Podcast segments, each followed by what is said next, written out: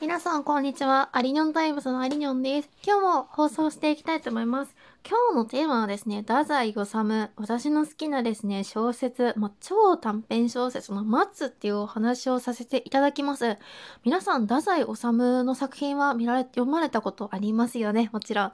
たくさん作品があって、それぞれで好きな作品があると思います。一番有名なのはきっと人間失格。あとは女生徒、斜陽。いろんな小説がありますよね。作品が書かれた時から今まで社会に大きな影響を与えている作品といっても過言ではないと思います。近年でも小栗旬主演で人間失格が映画化されてましたよね。あれもね、素晴らしく色っぽくて良かったですね。で、太宰治の中でね、好きな作品を語る、ありすぎますよ。斜陽も好きだしね、斜陽めっちゃ好きですね。女生徒も好きだしね、人間失格もね、天才だと思います。私、太宰のですね、一番すごいなと思ってるのは、自分の自分の思っていることを素直に表現できるっていうところが、本当に素晴らしいなと思ってます。だって、私、書いてみたんですよ。なんか日記とか、小説とかでも自分が本当に思っていることを、例えば自分の弱さとかを書くのって本当難しいですよ。なんか書くの恥ずかしいし、こんな赤裸々に書けないですよ。だってこう不安とか混沌した気持ちとか自分が弱い気持ちって抽象的じゃないですか。もちろん何か具体的な原因があって、それに対して自分が悲しんでる、辛いっていうのはもちろんありますよ。けどやっぱりそれだけじゃないじゃないですか。なんか人間ってこう、閉塞した空気感の中、重たい空気、自分ができない、やるせなさ、そういうのがこう、混雑、混ざり合って自分のこう、沈んだ気持ちっていうのが私できると思うんですよね。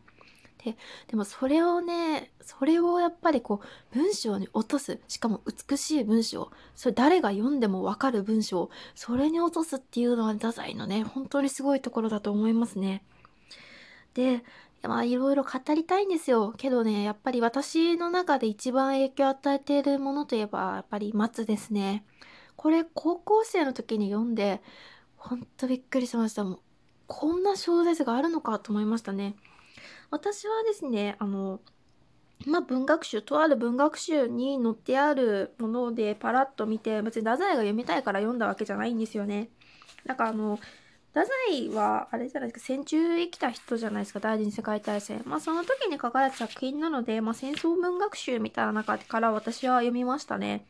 で、待つって小説すっごい短いんですよ。皆さんもしよかったら青空文庫で調べてください。めちゃめちゃ短いです。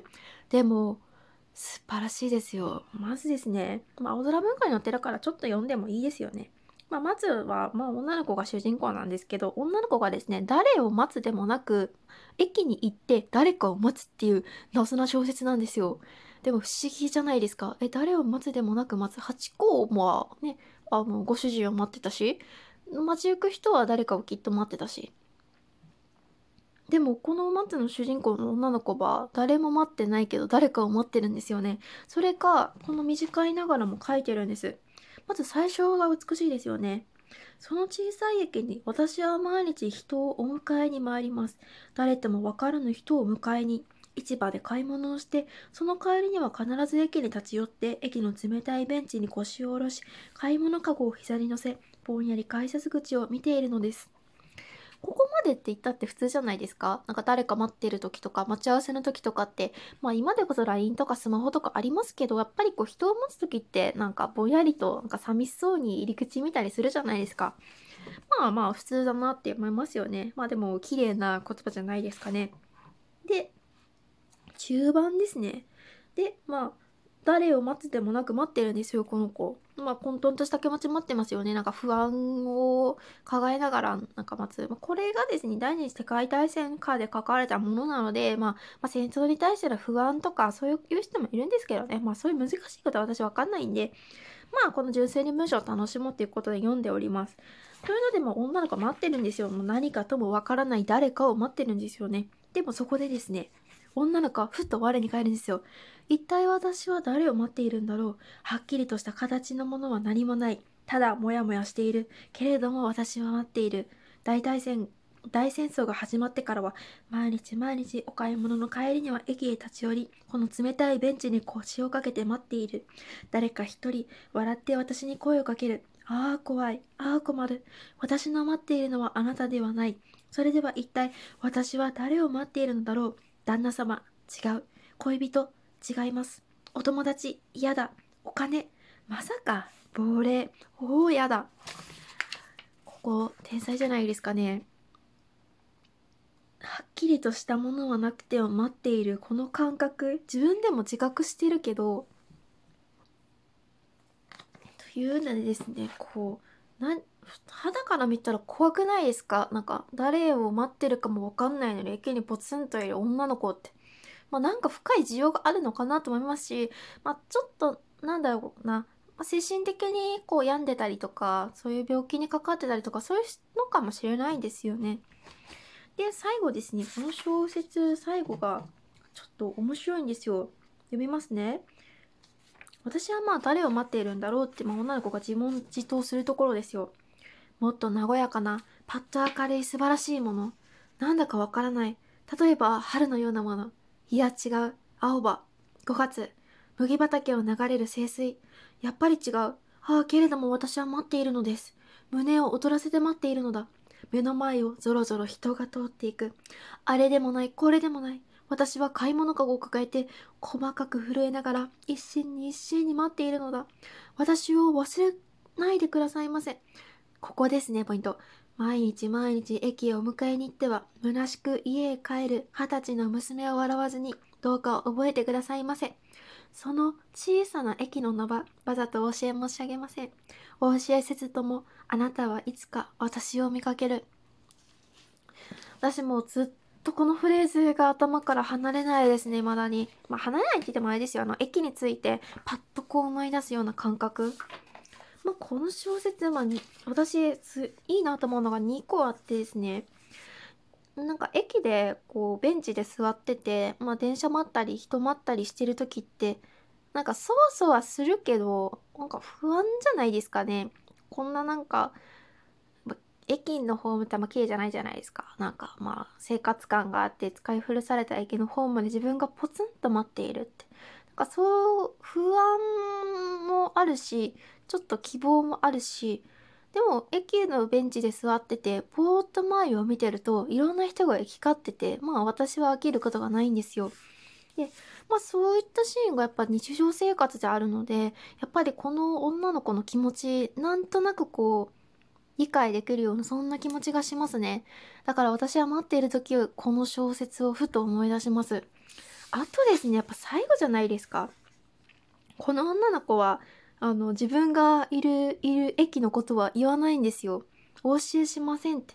お教えせずともあなたはいつか私を見かける。駅へふらっと行った時に、もしかしてこの太宰の持つの女の子が駅の中にいるんじゃないかって思うと、なんか不思議な気持ちがするんですよね。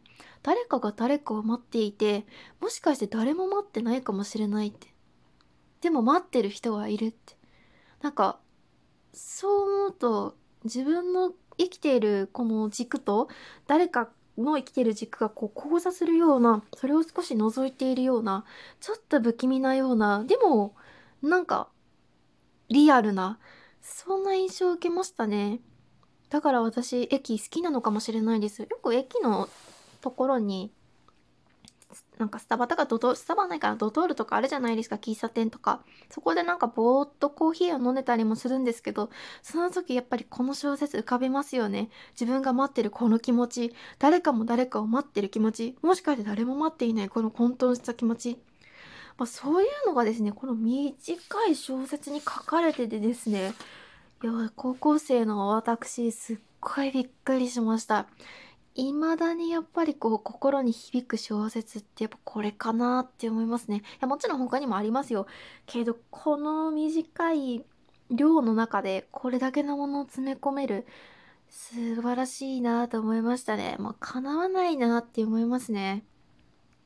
まああまり有名どころじゃないんですけど、すごい短いので、もうぜひ読まれたらいいかなと。特に電車通勤する人とかはもうきっと気持ち私分かってくれると思いますよ。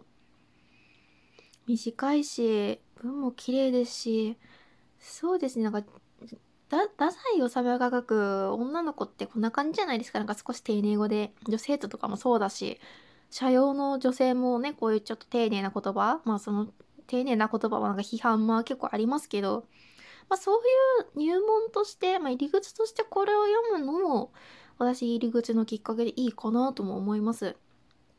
ということで本日はですね、私の好きな太宰治の松についてお話しさせていただきました。いや、素晴らしい小説です。皆さんもぜひよかったらググって青空文庫で見るか、書店に行って文学集を買ってください。はい。